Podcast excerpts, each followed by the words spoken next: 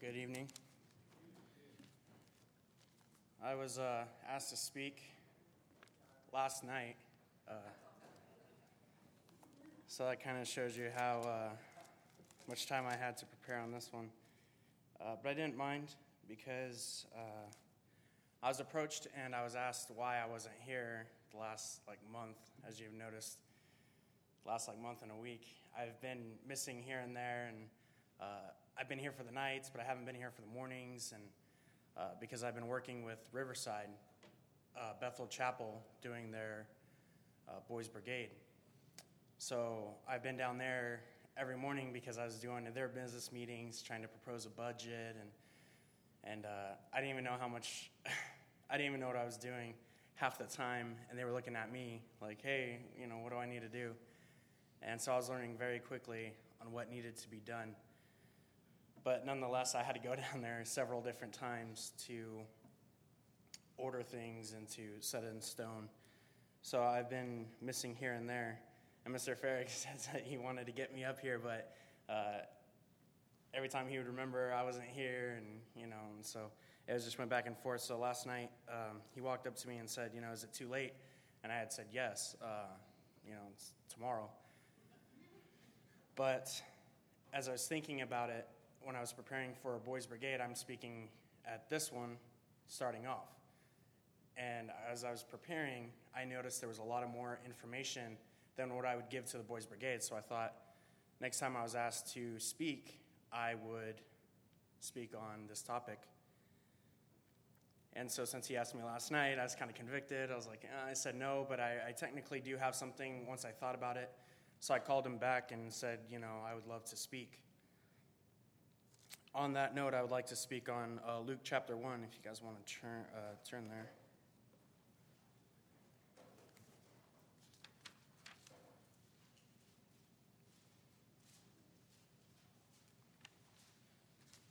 I know the last time I spoke, I also talked about being ready in and out of season, and how when I went down to Riverside the first time, uh, around, I think it was Christmas time, I had shown up and you know, haven't seen these guys in forever. And then they asked me right off the bat, hey, did you want to lead the uh, high school class? Our, our teacher's missing.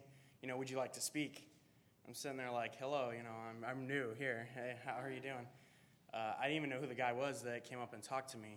Um, so, and then the verse came right into my mind right as he was asking me, be ready in and out of season. So I said I would take it.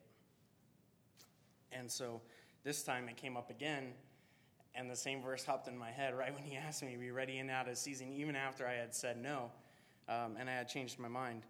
But if you look at uh, Luke, Luke is a doctor, and um, it's kind of cool to see how he writes out this book because if you know a doctor is very precise, they have to do everything in order. Um, if you skip a step when you're under surgery, you know, bye bye, you know. And you've seen a lot of people, things go wrong, and they have to know how to fix that right off the bat, right off the top of their head. If something goes wrong or begins to go wrong, they have to know how to fix that. So, Luke, being a doctor, even says it right in the very beginning. If you look at the first verse, it says, Inasmuch as many have taken in hand to set in order a narrative of those things which have been fulfilled among us. So, even right there, he's saying, I'm going to go in order. There, there's an order here. Um, there's a story. I'm going to start from beginning and I'm going to go to end. I'm not going to kind of do like movies do nowadays where they start in the middle and then they kind of work back to the beginning and then they shoot you at the very end. You know, at the very end, they go way towards the end. So um, he's not going to do that. He said, I'm going to go in order from the beginning to the end and I'm going to add some stuff maybe that these other um, gospel people have missed or um, add in his own stuff. Also, it's, it's cool to note that Luke is uh, the only Gentile writer in the New Testament. I thought that was very interesting and something I have learned uh, as I was listening to speakers and I was listening, or as I was uh, looking at commentaries. Also, Luke was called the beloved doctor by Paul in Colossians. And it's kind of cool that he was called the loved doctor. You know, some people, you know, go their whole lives in their, their careers and never noticed. But Paul looks at Luke and says, hey, you know, there's something different about you. And so if we keep on looking at Luke 1, uh, the second verse, just as those who are from the beginning were eyewitnesses and ministers of the word delivered them to us. And um, it's kind of cool how he uses uh, the phrase the word, which is another name for Christ. And right here, they're saying they're ministers of Christ and eyewitnesses. So not only is he taking things that are written, most people will take all these written accounts and make their story and put it together. But Luke instead says, you know what, I'm going to take even oral accounts, I'm going to take um, things that were reported, things I've heard, and I'm going to make a story out of it, and I'm going to tell one. And so if you keep on going through, um, from the beginning, he's saying from the very beginning, and he's going to start with John the Baptist and, and Zacharias. He's not going to start with Christ. He actually wants to start with someone that was born just a few months before Christ uh, to start the story because he was the forerunner.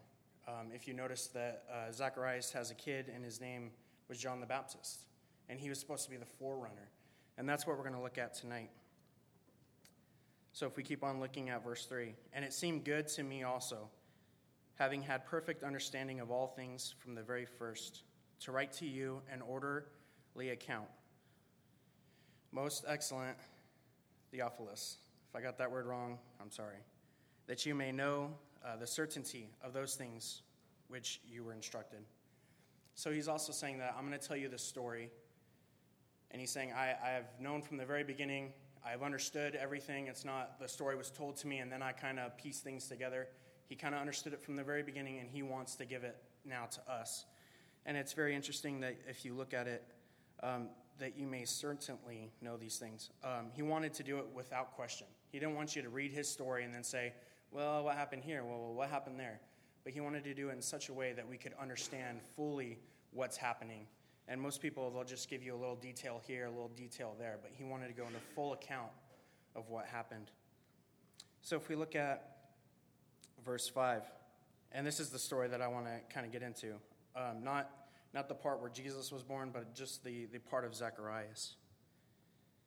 And in verse 5, there was in the days of Herod, the king of Judah, a certain priest named Zacharias of the division of Abijah. His wife was of the daughters of Aaron, and her name was Elizabeth. And they were both righteous before God, walking in all the commandments and ordinances of the Lord blameless.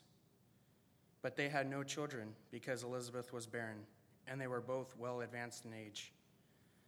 So, right here, you're seeing that um, in, the, in the days of King Herod, who was uh, out to kill Jesus, there was a priest, Zacharias, and he was of the division of Abijah. And if you remember in First Chronicles uh, 24, it talks about the division, um, how they took all the priests and they divided it into 24 shifts. So uh, they would be called at least twice a year to serve as a priest. And Bill MacDonald kind of goes into and explains that there are so many priests that they might not get the same job every time. So if you get a job, that's probably a once in a lifetime job that you're going to get that. And uh, keep that in mind as we're looking. But it's also cool to find out that they were both found blameless.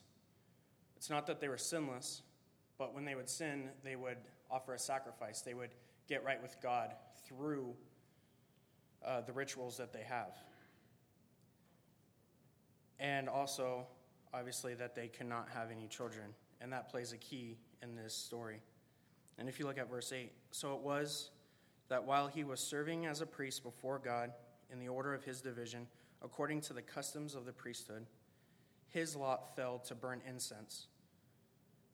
When he went into the temple of the Lord, and the whole multitude of the people uh, were praying outside at the hour of incense, the angel of the Lord appeared to him, standing on the right side of the altar of incense.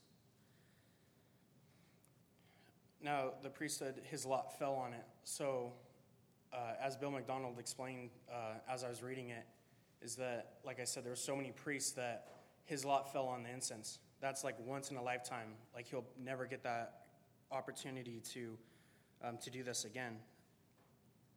And he also goes on to say, How cool is it that Luke starts off with the assembly praying outside uh, in the temple. And then at the end of Luke, it shows that the whole assembly was praising God and how he starts with, you know, praying and he ends with praising.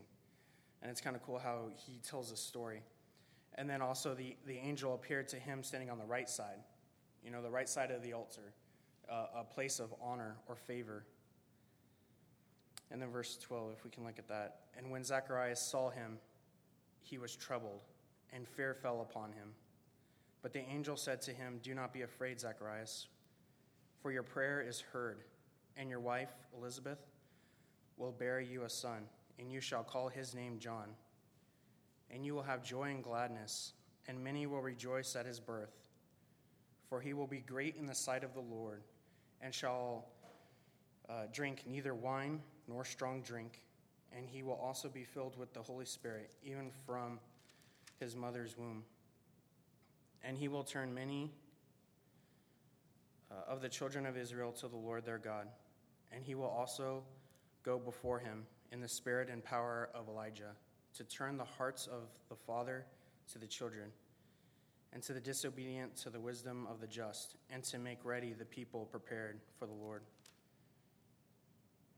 So now Zacharias is, is in the temple and he's burning incense, and an angel appears on the right side of the altar as he's burning incense. Um, from what I was told, the burning of the incense wasn't supposed to take um, as long as what Zacharias did. They, they could tell that something was wrong because he was in there longer. And it was because this angel was talking about um, the Lord has heard your prayer. When the incense goes up, um, it was a symbol of the prayers going up to the Lord. And it was kind of interesting to, to see that your prayer was heard. She was barren. It says they were advanced in age. So maybe this was a prayer that he had prayed earlier in his life.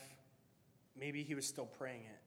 Um, it doesn't say exactly when he was praying it. He could have been praying it at that exact moment. But the angel says, Your prayers were heard, or your prayer was heard and you will have a child, even in your old age, and it'll bring gladness to you and to the people.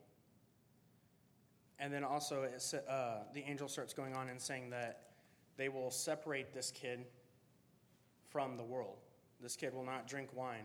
This, this kid will not have strong drink.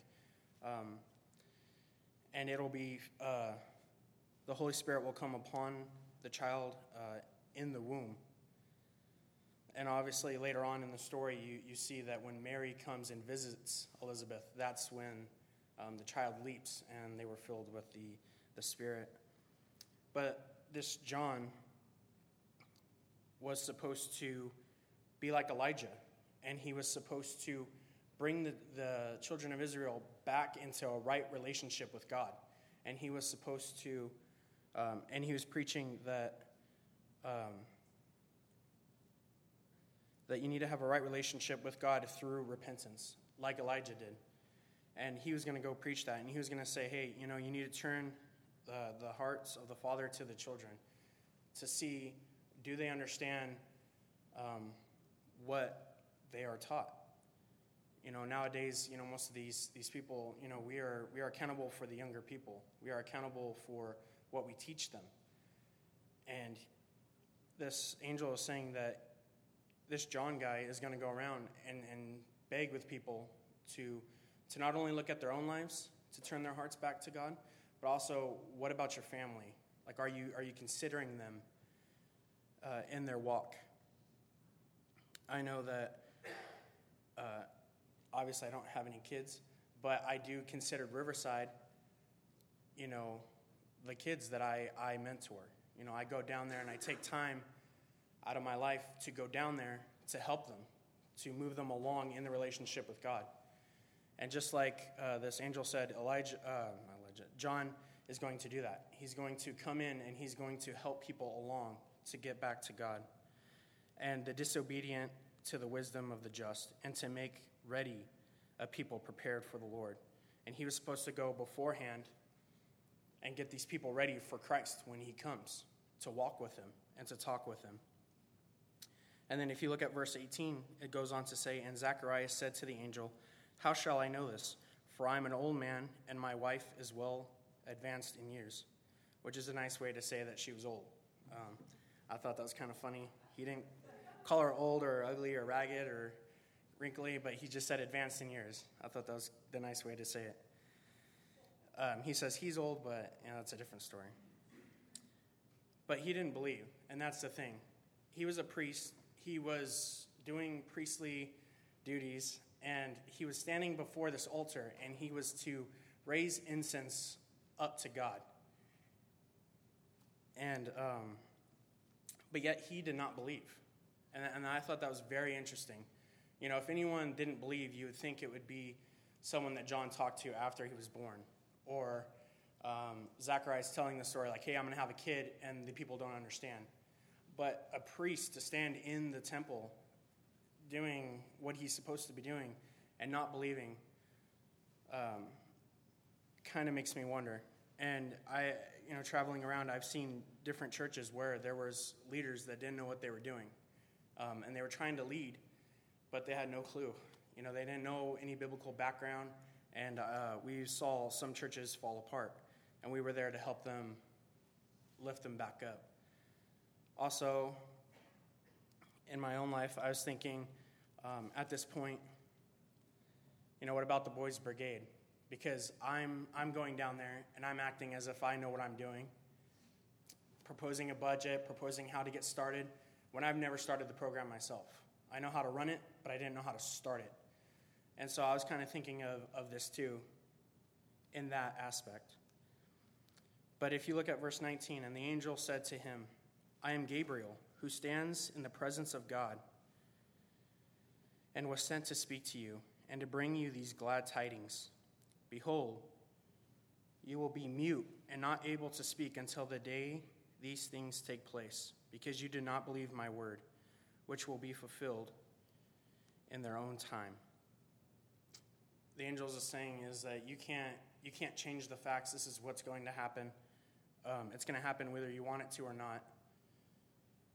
And because you did not believe, you are going to be mute. You won't be able to tell people what I'm telling you right now. And so when he ends up leaving the temple and walks outside to the congregation, he can't say a word. You know, and he might have looked crazy, like, you know, using hand, uh, hand signals. And like people are like, eh do you smell the fumes a little bit too much? Uh, what's going on? But he had to learn how to either write it down. He had to either get a tablet, write it down. He had to um, make signs that were recognizable. Um, I know I was doing sign language, and the teacher was doing sign language to me, and I'm like, yeah, right. I have no clue. I got maybe one word out of that whole symbol that you did. Um, it was hard. But because he did not believe, it was harder on him because he did not have that faith that he should have had.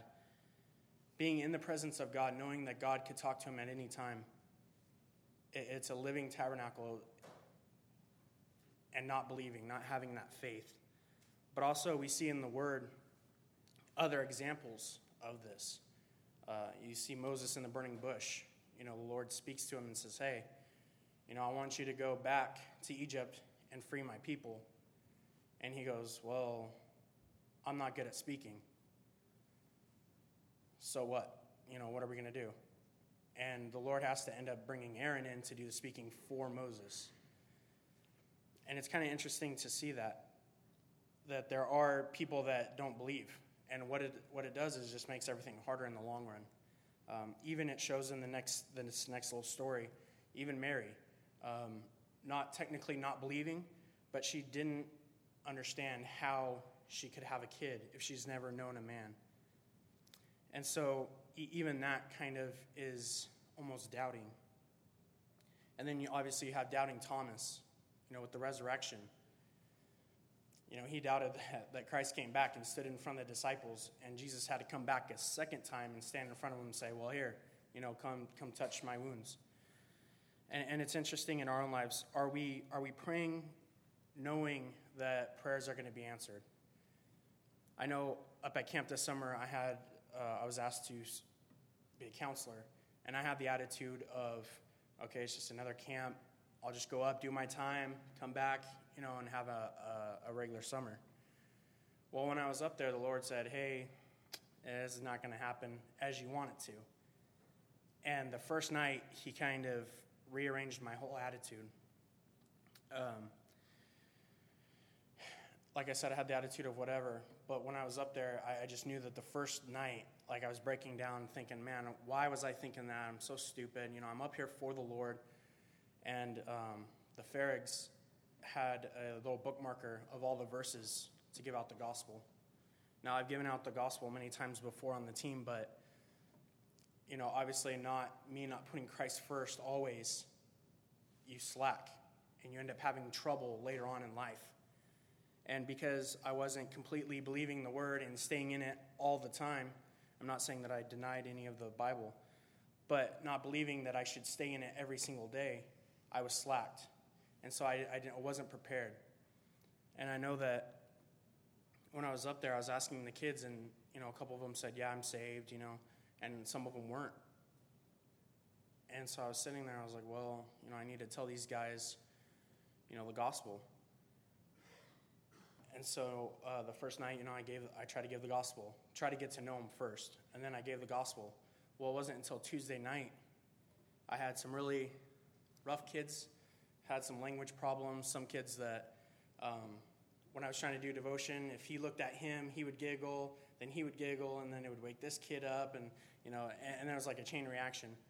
But I, I remember um, praying, Lord, you know, help me, help me understand how to give these guys the gospel. Help me, give me the words to give these kids. And I knew that I wouldn't see these kids saved unless I saw something like Zacharias, you know, uh, you know, an angel or something. You know, I'm not, I'm not saying I wanted to see an angel, but um, you know, he saw an angel. He saw, you know, an act of God right in front of him, telling him what's going to happen. But I just simply prayed. I remember walking to the cabin, Lord, um, give me the words to speak and help me out. Well, I know the one kid that was always a talker, that will always get us off subject, couldn't speak. He had lost his voice somehow during that day, and so he couldn't talk. So he was tired, so he, he was out within like five minutes of being in the cabin. Um, there was another quiet one, he was out. So I was down to three. And I was like, okay, cool. You know, let's, let's work with this here. And I remember um, that one of them, uh, one of them, because the other guy fell asleep because he couldn't talk, he was like, well, whatever. And he fell asleep right away, too. Because if his buddy wasn't going to help ruin my devotion, then he was just going to go to bed. So then I was down to two kids. Well, then one of them said, Can I just lay down? Can I just put my head on the pillow? And I was like, Well, not really, because I know once your head touches that pillow, it's like fairy dust, you know, and you're going to be out in 10 seconds. But I said, Whatever, anyways. So he lay down. Well, the one, the one left, the one that I really wanted to talk to, put his head down. I was like, Oh, there goes devotion. But within seconds, he came back up and he sat back up and he goes, No, he goes, if I put my head down, I'm going to fall asleep. I really want to pay attention to this. And he's like, Because I want to get saved. And it caught me off guard. And, I, and when I was reading the story of uh, Zacharias, I was thinking exactly that, that situation how I was caught off guard, how I wasn't ready to do God's work. And um, I ended up talking to the kid. I wanted, I also, and it says that um, it was kind of cool in this verse uh, when we were looking at verse 20, and it says it'll be fulfilled in its own time. And, and it's interesting how it says that because God's on his own time. We can't speed things up, we can't slow things down. It's going to happen when God wants it to happen. And I remember that night I said, okay, I have this much time for devotion. Um, this one kid wanted to take a shower. I'll let him take a five minute shower. By 11, I got all these kids in bed, and they're going to be out.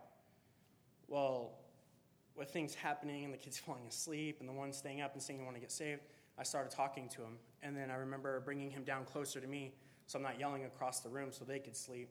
I brought him down closer started talking to him. And I said, Well, now you're at the point where you have to decide what you want to do. And just like um, Zacharias, you know, he prayed a prayer. and the Lord heard it. But technically, he didn't really believe in that prayer because was, he was caught off guard when that prayer was answered. When the angel came down and said, Hey, your prayer was heard, and now it's going to be answered, he was caught off guard. And we shouldn't be caught off guard, and I was. And when I talked to that kid, I said, Hey, you know, this is the time you have to decide whether you want to accept the Lord or not. And either you want to do it out loud or you want to do it silently. And he did it silently, and he accepted the Lord. And I asked him questions afterwards just to make sure he was saved. And he was. And then I, I looked at the time, and it was midnight. So it was an hour past the time I wanted to get him going. And I said, Hey, you got five minutes, take a shower. You know, these kids don't really take a shower anyways, they just rinse off. But I said, Hey, go take a shower. So he hopped in. And when he came back out, I was like, You know what? And I told him, I was like, Hey, his name was Christian. I said, Christian, you know, thank the Lord that he saved you even if we don't believe, at the end, when Zacharias, when he had John, he was able to speak again. They asked him what name did they want to give the kid, and they were going to give him Zacharias after his father's name, or after his name too. But um, Elizabeth said, no, his name's John. And uh, it says that Zacharias quickly grabbed the tablet and wrote John and held it up. And right, right when that happened, he was able to loosen his tongue and he was able to tell him what happened. And everyone was happy. So you can still, even though we mess up, even though we're not ready, we can still rejoice in the things that the Lord gives us. And I told him, I said, hey, you know, thank the Lord for saving you. And he said, you know what? The whole five minutes I was in the shower, I was thanking him every minute. He was thanking the Lord in the shower. I didn't have to tell him to do it. He was doing it for himself. And and the thing is, is just the, the thing I wanted to get across is being caught off guard.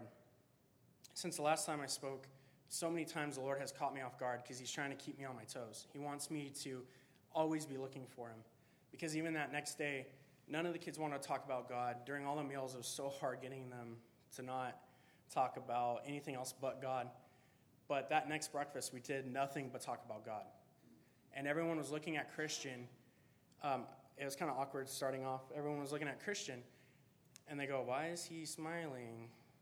Like, he's not a kid that smiles, but he's a kid that likes to have fun, so I don't know how that works out.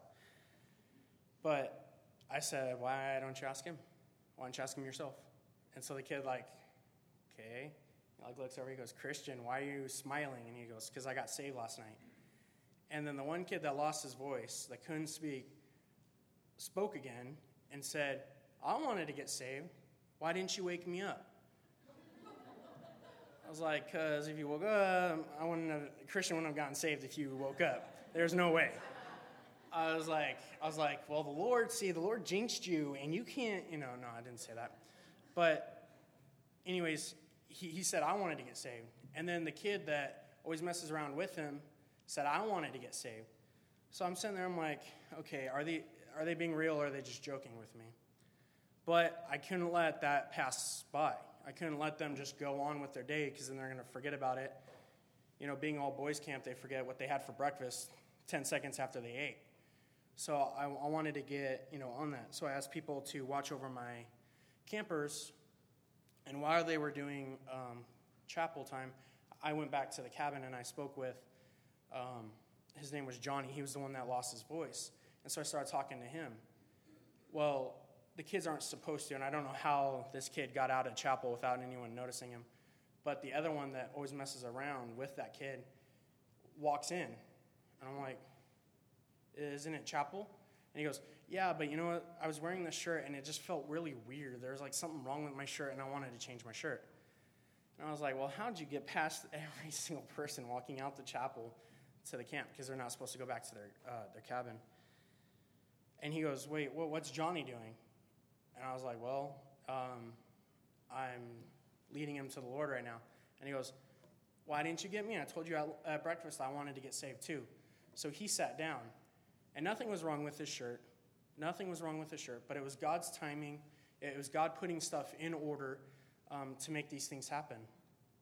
And so Johnny sat down, and um, you could just you, you, could just feel the you know the Holy Spirit right there with you. You could feel the Lord right there with you as I was talking to these kids, and um, both of them ended up ex- um, getting saved. And as I was asking them questions, well, first of all, right when he, um, Robert got saved, not the one that lost his voice, but the other one. Once he got saved, he was crying. And then, well, this is like the toughest guy I thought at camp. I thought I'd never see this guy cry unless, you know, he lost a limb or something. But he was crying, and I was like, hey, what's happening, Robert? And he goes, well, I just feel this uh, weight of uh, this heavy burden lifted off my shoulders. And, well, he said this heavy um,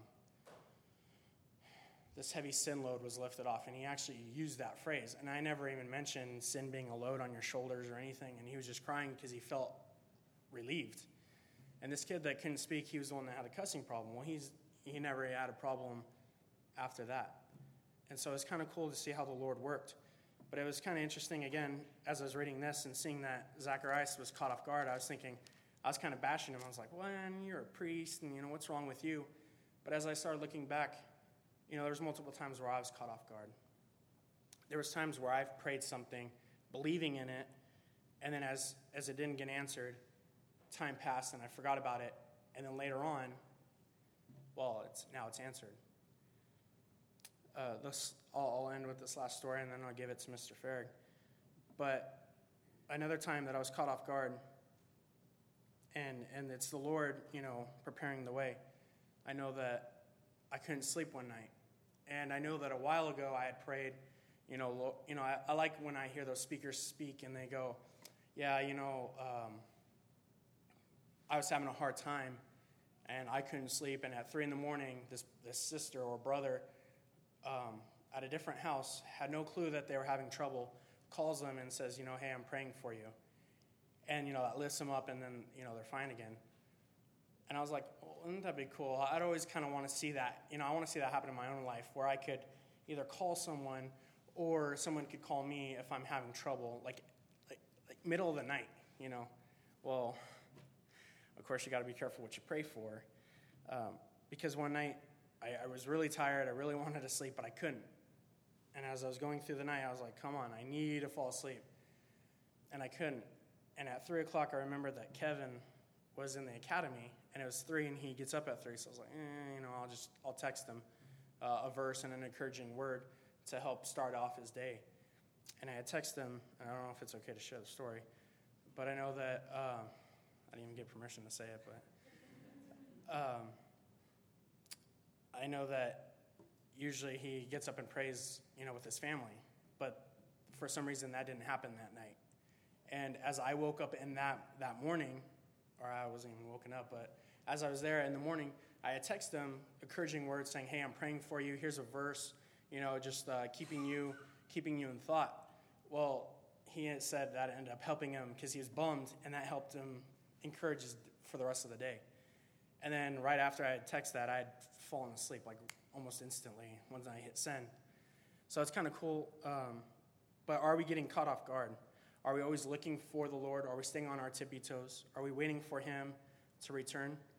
Um, like Bob said this morning, the world's getting worse, you know, and, and, we're not getting any better. But are we waiting for the Lord to come? Are we um, constantly seeking Him out? Are we seeing Him in everything we do? And I just kind of like to, to end on that note. I'll give it to Mr. Ferg now.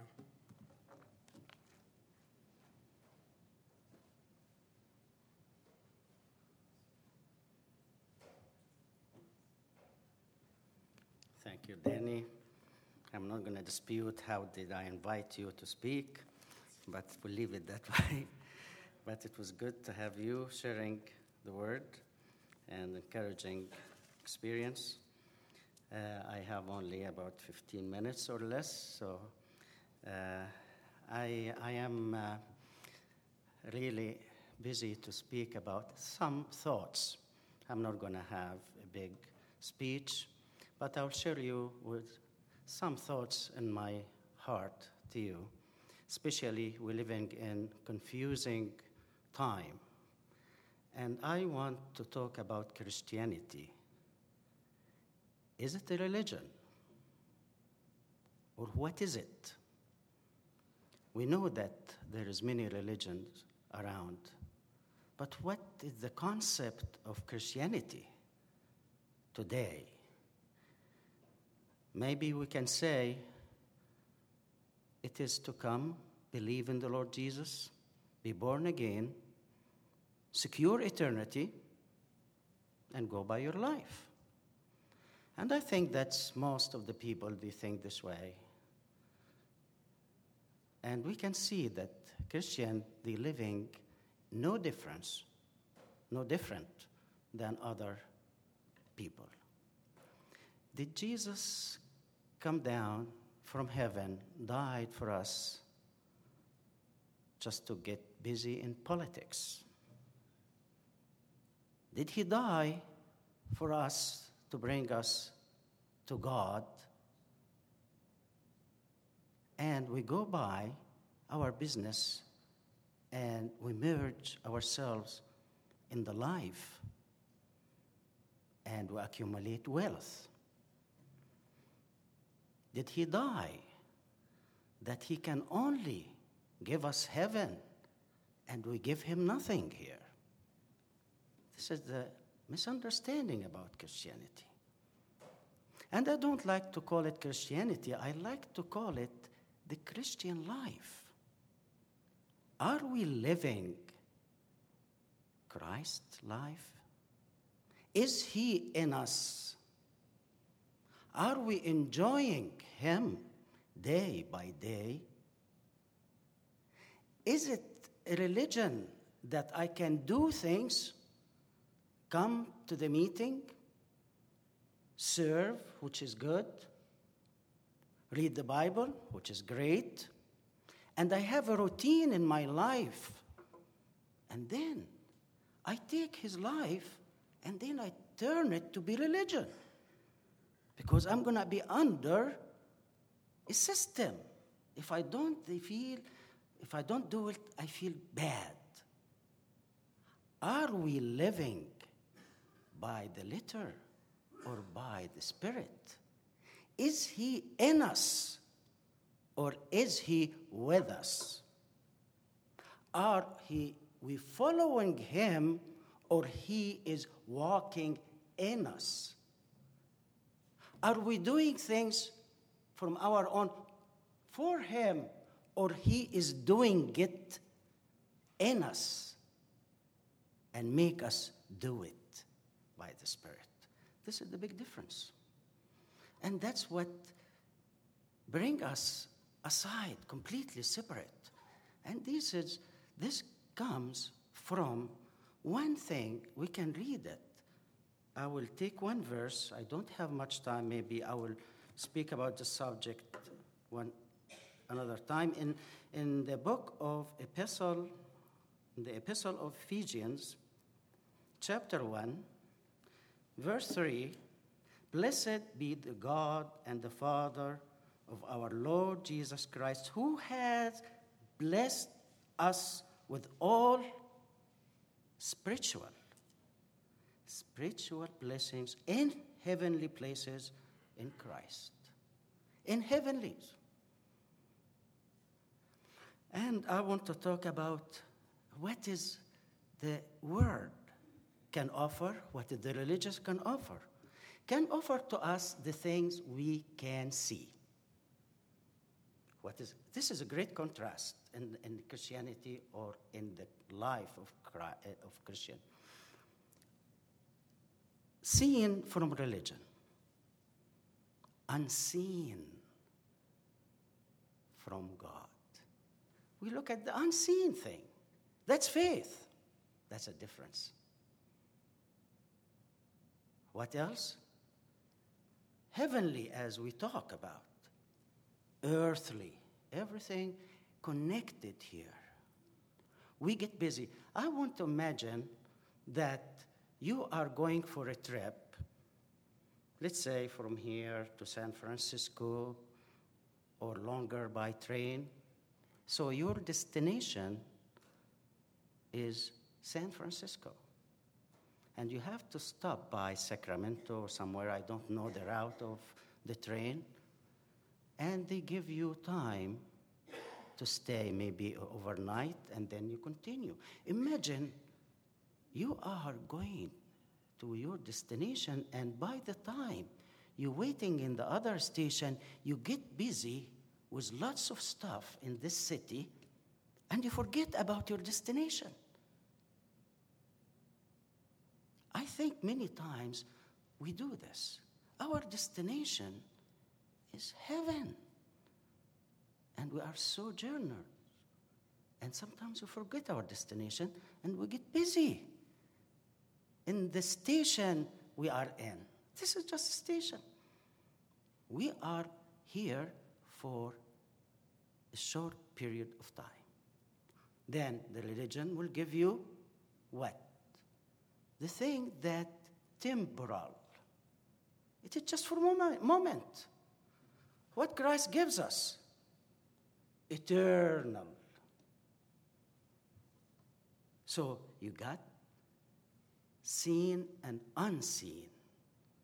You got heavenlies, you got earthly, you got temporal, you got eternal. Big difference, a great contrast. Look at the blessings in the heavenlies. Let's go back to the Old Testament. Here, the contrast between the Old and the New. Blessings in the Old Testament, completely, you have to see it. Land, promised land. What they were praying for? For a king, for a Messiah to come, free them from their enemies. Even when Jesus came, they thought that he's the Messiah when he entered Jerusalem. Hosanna, Hosanna. He's going to save us. And they got disappointed when he was not the king, the powerful king. They're looking for the peace. They are tired from fighting their enemies. They're looking for rest. They're looking for righteousness. They're looking for a king to free them from their enemies. Earthly. Let's look at our Savior, that we are blessed in Him. Where is He? Where is He? He's above. He's seated on the right hand of majesty. That's what we are connected to. And the beautiful truth about the relationship between Him, the source of the blessings in heaven, is in Ephesians. The church, the body of Christ, and He is the glorious head. The headship of Christ to the church makes us that we can't be connected to anything else. He is there, and we are connected to Him. And do you know something?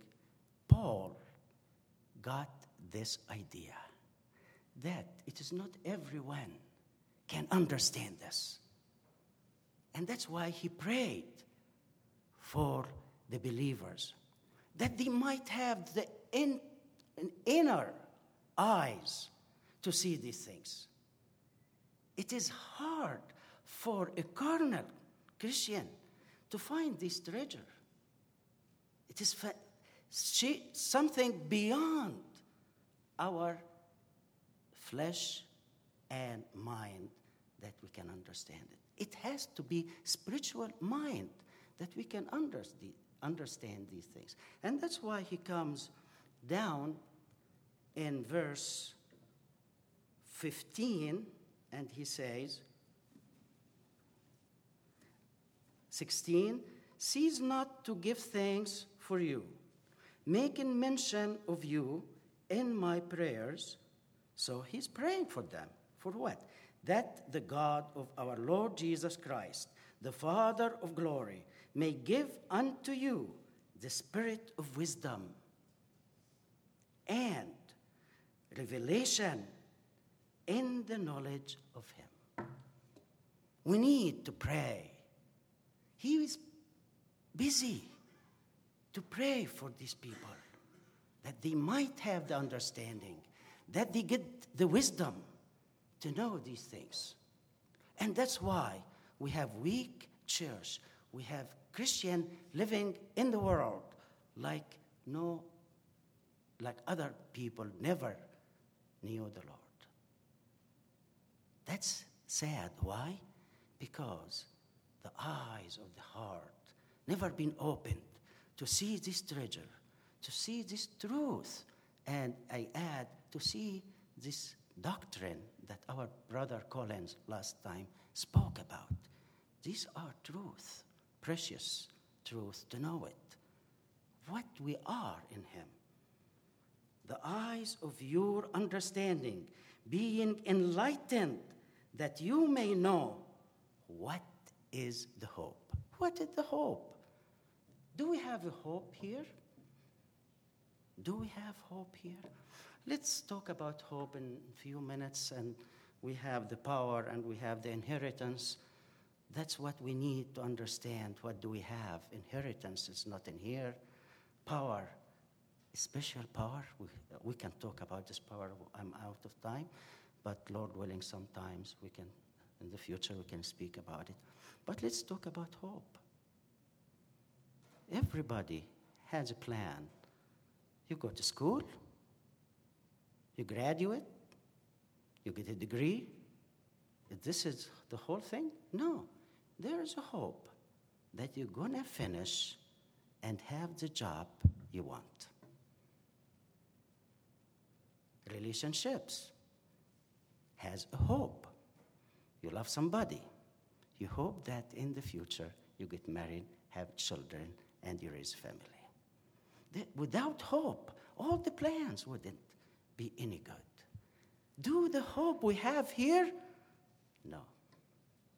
With Christ, we have individual plan, but in earth, everybody has his own different hope. But the beauty of Christ bringing us in one body, we have one hope. We are united. Even we have different plans. You have different experience with the Lord. The Lord is dealing with you as individuals. You have the way you can deal with the Lord according to your relationship with Him, one on one. How God you saved is different than other one. But when it comes to the hope, we all share the same hope that we will be with Him in the Father's house. Nothing more, nothing less. We see Him, as we heard this morning, as He is. That's our hope. Are we living for this hope every day, day by day?